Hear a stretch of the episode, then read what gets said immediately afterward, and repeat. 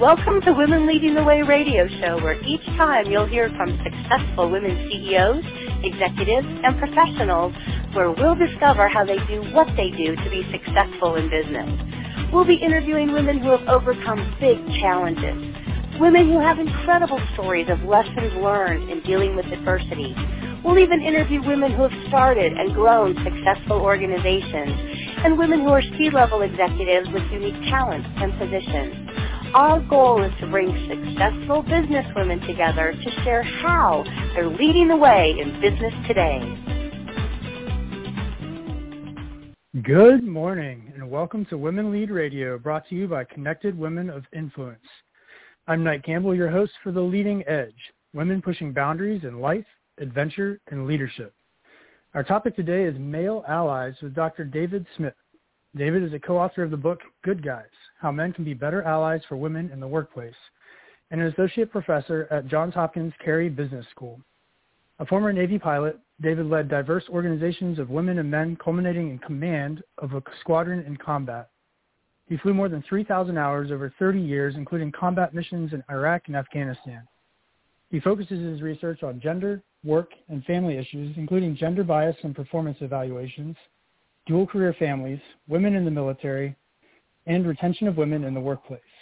I met David when we were both working at the Naval Academy, and today I am particularly excited to dive into the hard questions men should be asking about getting to gender equity. Good morning, David, and welcome. Thanks, Knight. Great to be here with you. All right, David, to start, what should our listeners know about you?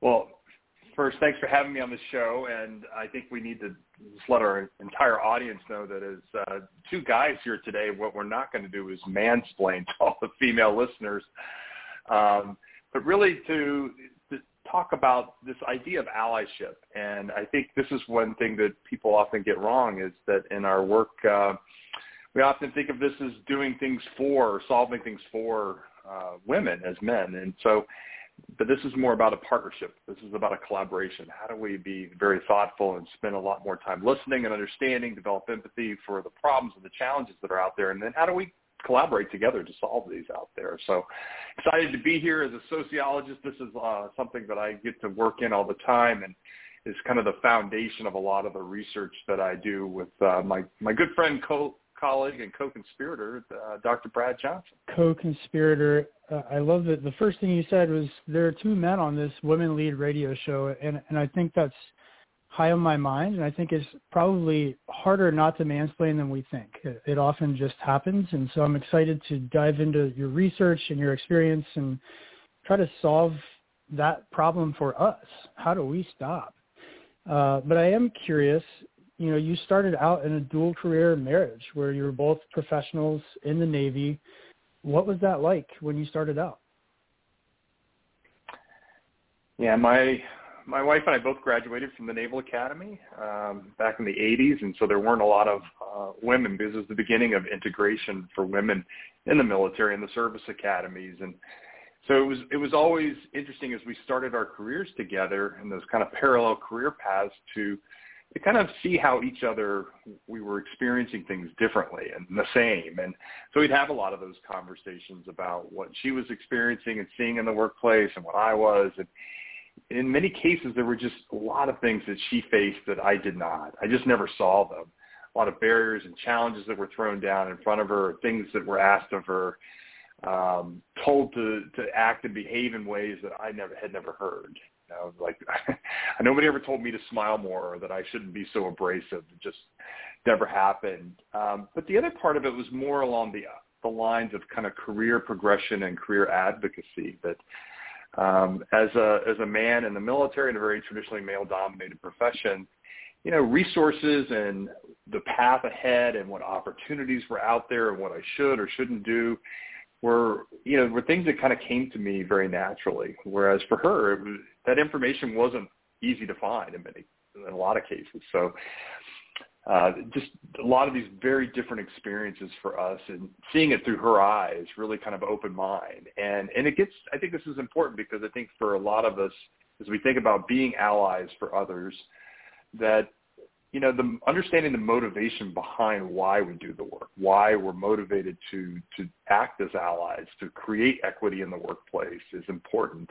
and uh, and being able to talk about that, I think, is also important because uh, from a gender equity perspective, women often look and ask me that question, like, why, what got you involved in doing this work? And certainly my soci- my sociology background and research has been a part of it, but there's also that personal motivation, that sense of uh, understanding injustices and what's fair and what's not. It really motivates behavior out there. And we think that's really important for people to really understand. So that was kind of the, the beginning of it for me. And then seeing that happen in, in the workplace, making this connection to her experiences to what was really going on for other people, my colleagues, my female colleagues I was working with, that really kind of motivated me to begin to think about, all right, so how can I be a part of the solution, not the problem at work?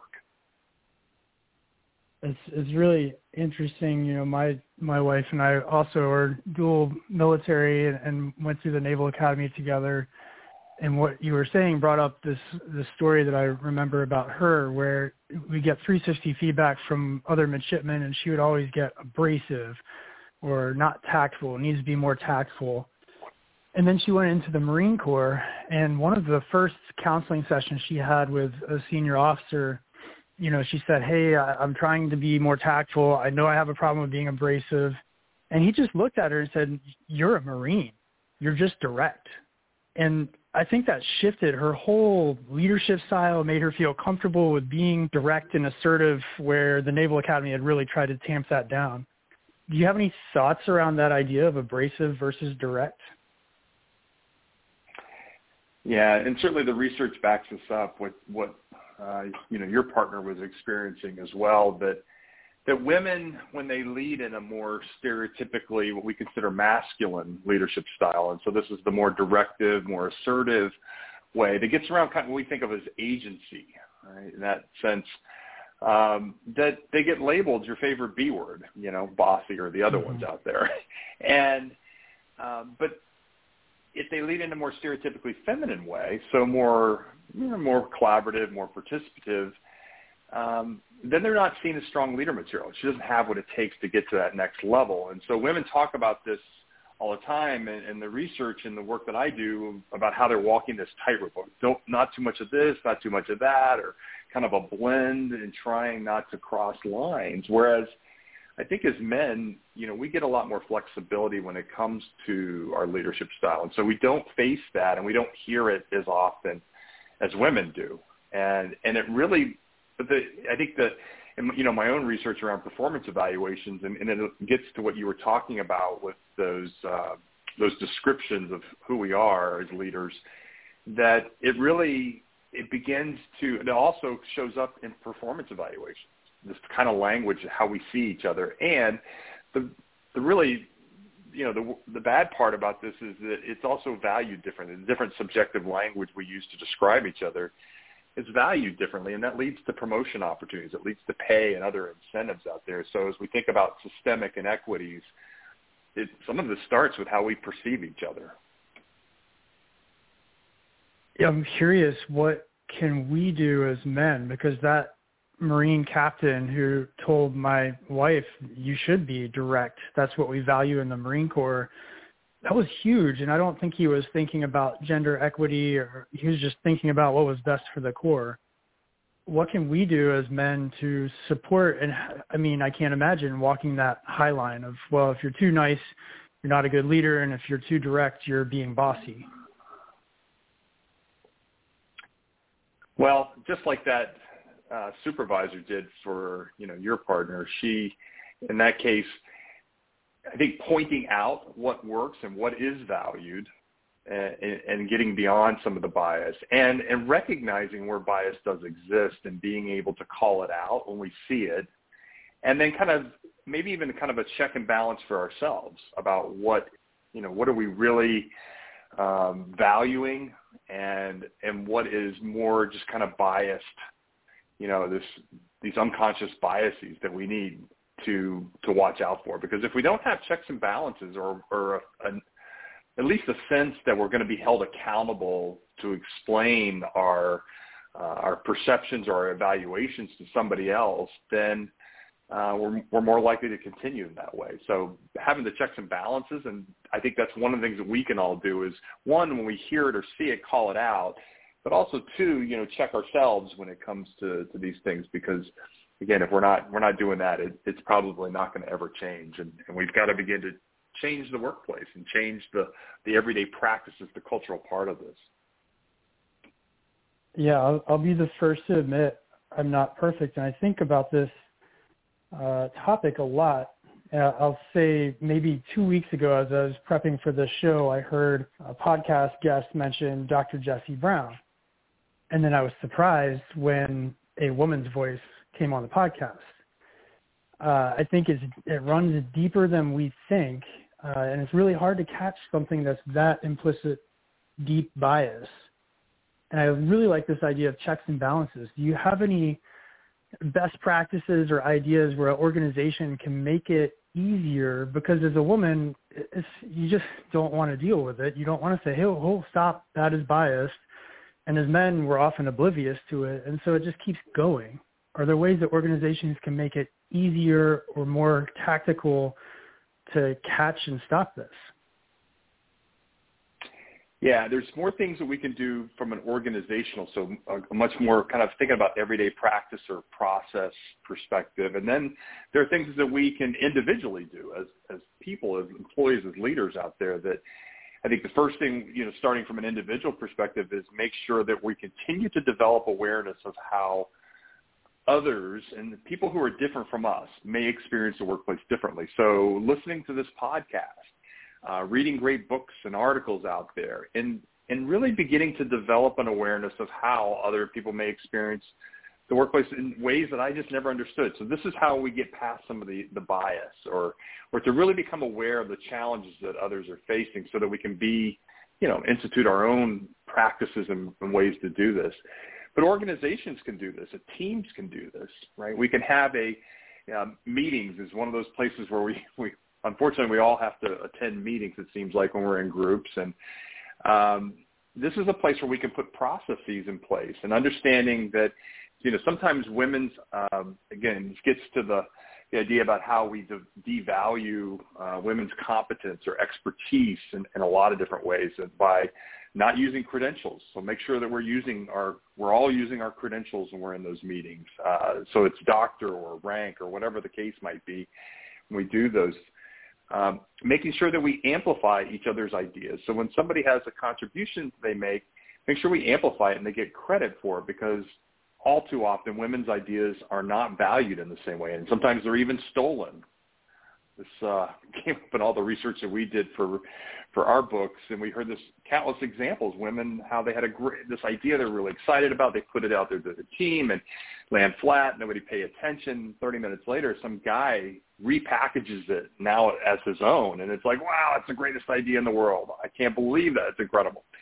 And this happen it's so prevalent that, you know, women call have terms for it. Things like bropropriation or hepeating or imitating. But for, for guys, I think for like, for me, it was infuriating to hear these examples because I, I was just completely unaware these were happening. never happened to me. I had never seen it happen. I'm sure it did.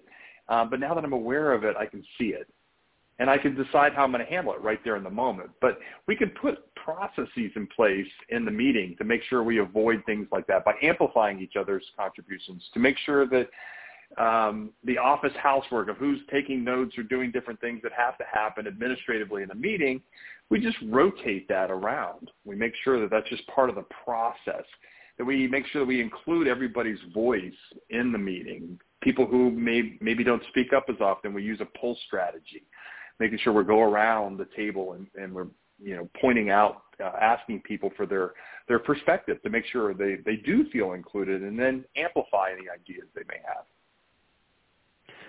Uh, that's all really useful in terms of process because what's sad i think is you know hepeating men stealing women's ideas. I think this is my hunch is not often purposeful. I, I hope and I think that men aren't thinking, "Wow, that was a great idea." And no one's going to pay attention to it because she's a woman, and I'm just going to steal it in 30 minutes. I think it just happens naturally because we're not aware of it. So things like purposely amplifying and giving credit, uh, having a rotation for housework, and taking notes, recording. Uh, who, every time you say, who would like to take notes? There's awkward silence, and then the, the one or two the women in the room raise their hand because they know that's what everybody expects. It is it's maddening. So, I think just as a leader, we have a lot of power to to counter that. Uh, David, we're going to take a quick moment and recognize one of our sponsors. Thanks so much, Knight. Uh, Women Lead Radio is brought to you today by Connected Women of Influence and our partner, National University. National University is proud to be one of the largest private nonprofit universities founded in 1971. The National University mission is to provide accessible, achievable higher education to adult learners. Today, National University educates students from across the U.S. and around the globe with over 170,000 alumni worldwide. Thank you for your support, National University, and to all of our sponsors and our partners. Uh, and now, Knight, back to your show. All right. Thank you, Michelle. Welcome back to Leading on the Edge with our guest, Dr. David Smith.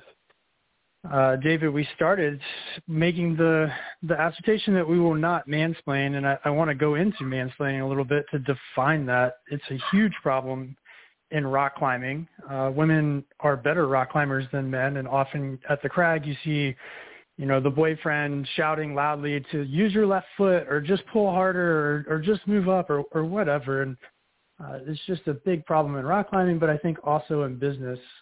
I'm curious what mansplaining really means and what's the difference between mansplaining and just a man explaining something?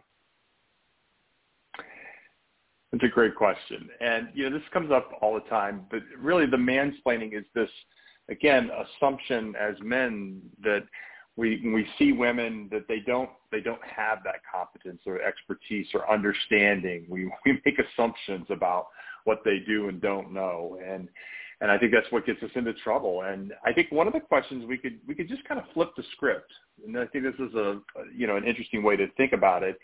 Kind of again more of a check and balance to think about. Well, would I say that if that was a guy?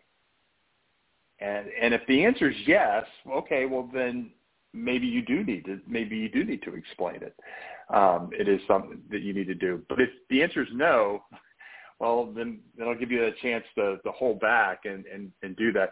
The other thing is I think that, you know, sometimes we do this not just with explaining, but it also comes out with like advice or guidance and things like that. And again, making assumptions that this is that unsolicited advice that we as men more often do to women. And but you can start before you give the advice, just check yourself and go, you know, make an offer instead um, is this something that you would like? Or, or if she comes to you, and we do this all the time from a listening perspective too, that we do this with our colleagues and mentees and all sorts of people, maybe even your partner sometimes when we, when they come to you that we make an assumption we're, we're listening for a problem and then we're going to solve it. We're going to fix it for them. And that's not what people always need. And especially, you know, in this case, men, we tend to assume that for women, we're here to, she came to me with a problem and now I have to solve it.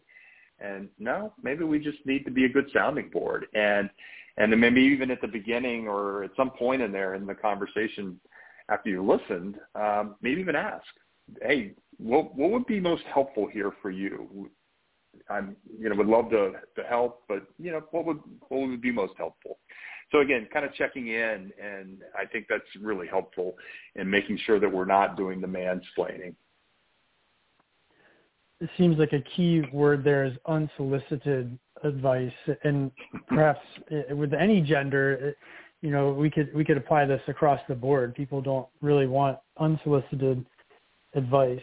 Uh, David, I'm often called a champion for women, and it always kind of bothers me because it feels like, especially being named knight, this white knight riding in to save the damsel in distress, which being married to a Marine now orthopedic surgeon just doesn't feel quite right.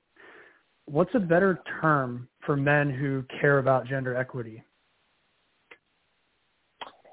Yeah, it's interesting that you know the word champion is often used in a lot of cases, and and some sometimes it's really just to kind of pull men into being more proactive and being uh, you know, committed and dedicated and focused on doing the action related to, to creating equity in the workplace. And, um, and champions one of those things like, yeah, so we'll, we'll label something as, label people as champions or a program for male, you know, men as champions or male champions. And it's like, cause it draws men in like, yeah, sure. I want to be, a, I want to be a champion.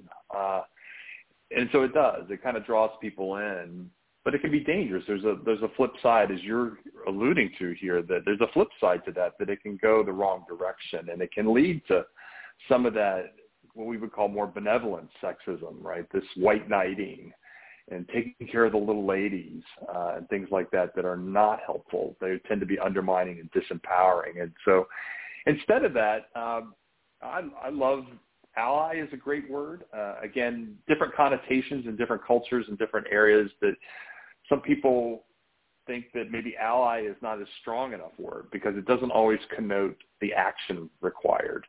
Um, you know, my my colleague Brad Johnson and I, we we do include the action in there. So we include being an ally is also being a great advocate, and it's doing it publicly.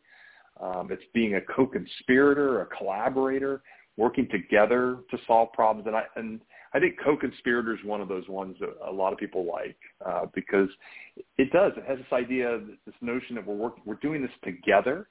Uh, it's not for one person or another, but we do it together, and we all benefit when we do this well. Um, and it's and it's the problem solving, getting past challenges and working to to solve things out there. So um, I love I love ally, advocate, co-conspirator. I think all all great opportunities. But just like you, don't you don't we don't necessarily need to label ourselves. So if the fact that you're doing the work as an ally, terrific, wonderful. Keep doing it and making a difference out there. And if she happens to call you an ally, that's feel good about it. But remember that you know we're just an ally to that one person at that moment. We're not an ally to all people of that group, and we have to keep doing the work and let the work speak for itself. So, David, I want to go into maybe a sticky question here. Uh, it feels odd, again, two men talking about women and equity and as if women can't solve this by themselves. Can women solve this by themselves? Do men need to be part of the solution here?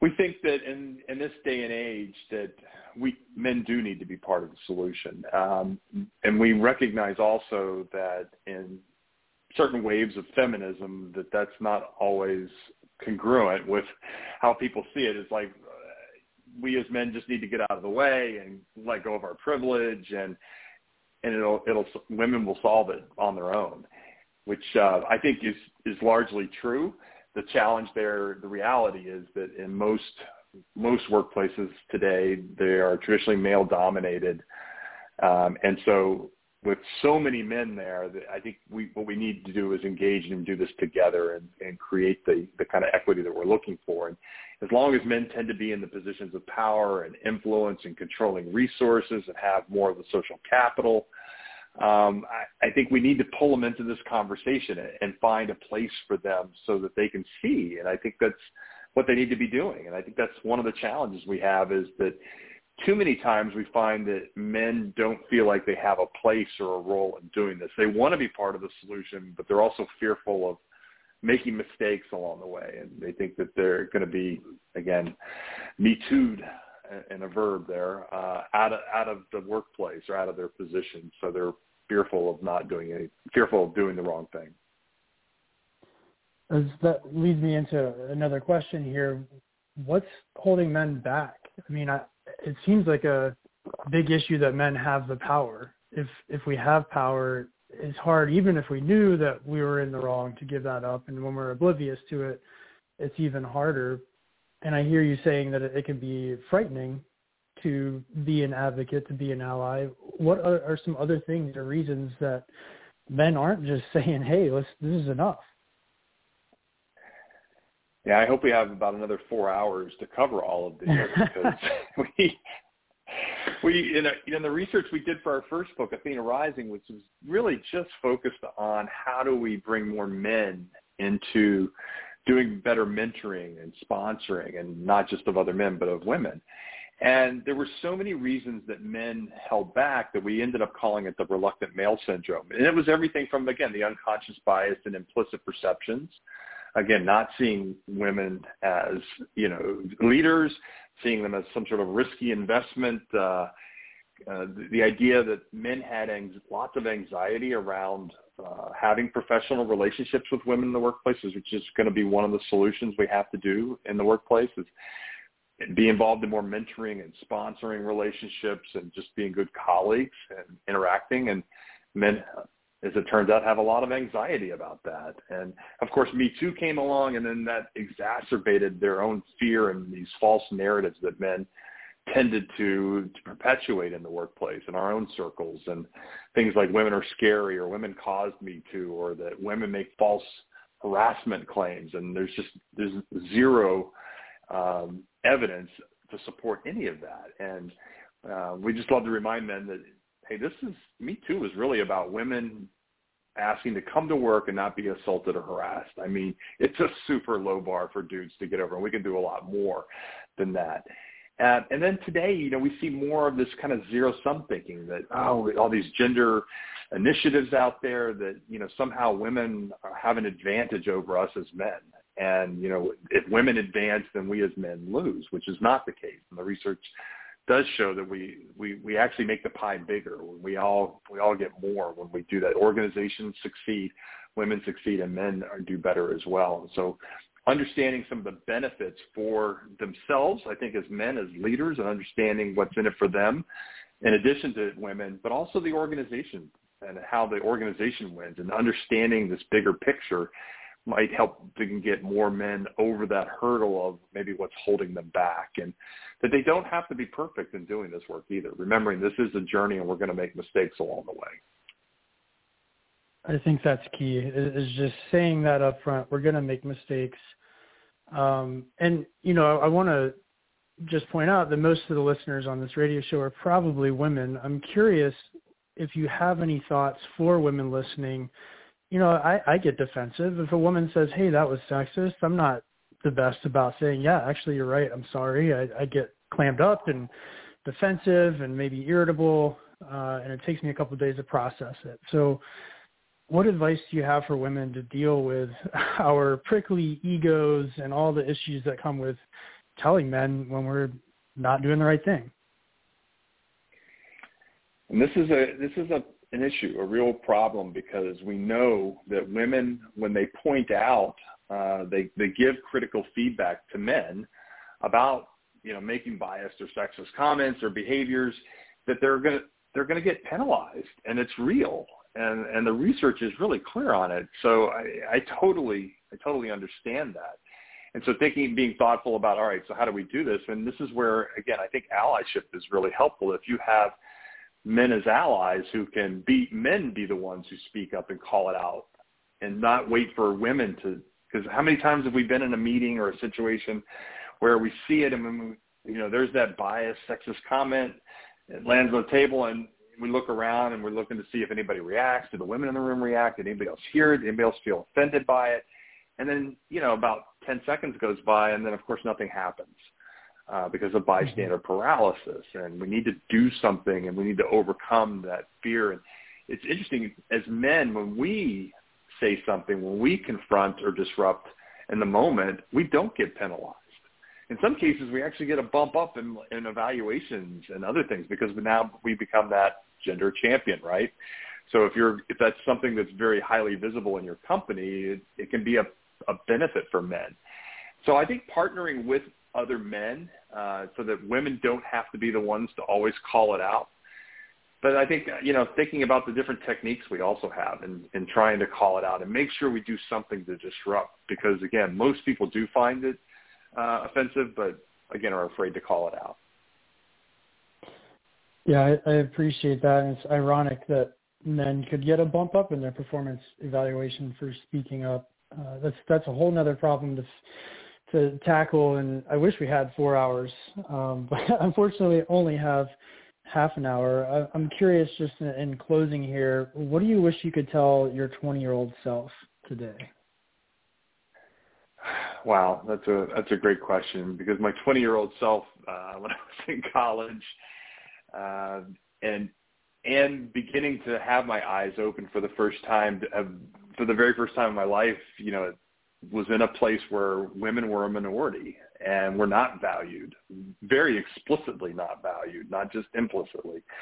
And you know, I I look back there and I I think I spoke up sometimes, but I I know there were lots more times that I could have I could have been a, a stronger advocate and a stronger ally um, to to my female colleagues when I was my 20 year old self and and again knowing what I know today and the impact I can ha- you can have individually one person um, I would have told myself to be more proactive and and to do and to take those chances and don't worry about making mistakes when you when you do that. And I think that's easy to say from with lots of decades of experience now.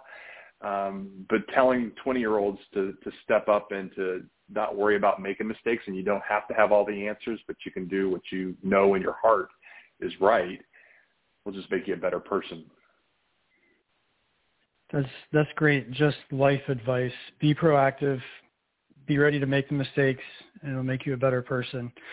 Uh, David, in case listeners want to reach out to you after the show, we we have your website here, workplaceallies.com. That's workplace p l a c e allies a l l i e s dot com. Is there any other way uh, that listeners should reach out to connect with you? uh, going to the website's a great one-stop shop. You can see what we're doing, what we've been writing about, the research we're doing, and what's coming up. And you can certainly you can reach out and contact me. You can also find me on most social media out there at David G. Smith, PhD. All right. Well, David, uh, Dr. Smith, it's, it's a, a minefield out there. I appreciate you coming on. I appreciate you taking the chance for two men to talk about women and gender equity.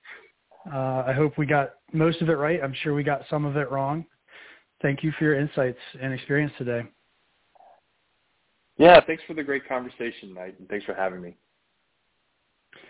Okay, that's all for our show today. Thank you again, Dr. David Smith, for being our guest, and thank you to all our listeners around the world. Remember, you can always tune into Women Lead Radio shows Mondays at 9 a.m. and Fridays at 2 p.m. Pacific Standard Time. It's been my pleasure to be your host today. I hope this episode inspires you to keep exploring, pushing your boundaries, and leading on the edge. Women Leading the Way is produced by Connected Women of Influence, the premier private membership organization where like-focused, business-to-business executive and professional women connect, collaborate, and cultivate a vast network of high-level affiliations, resources, and professional relationships.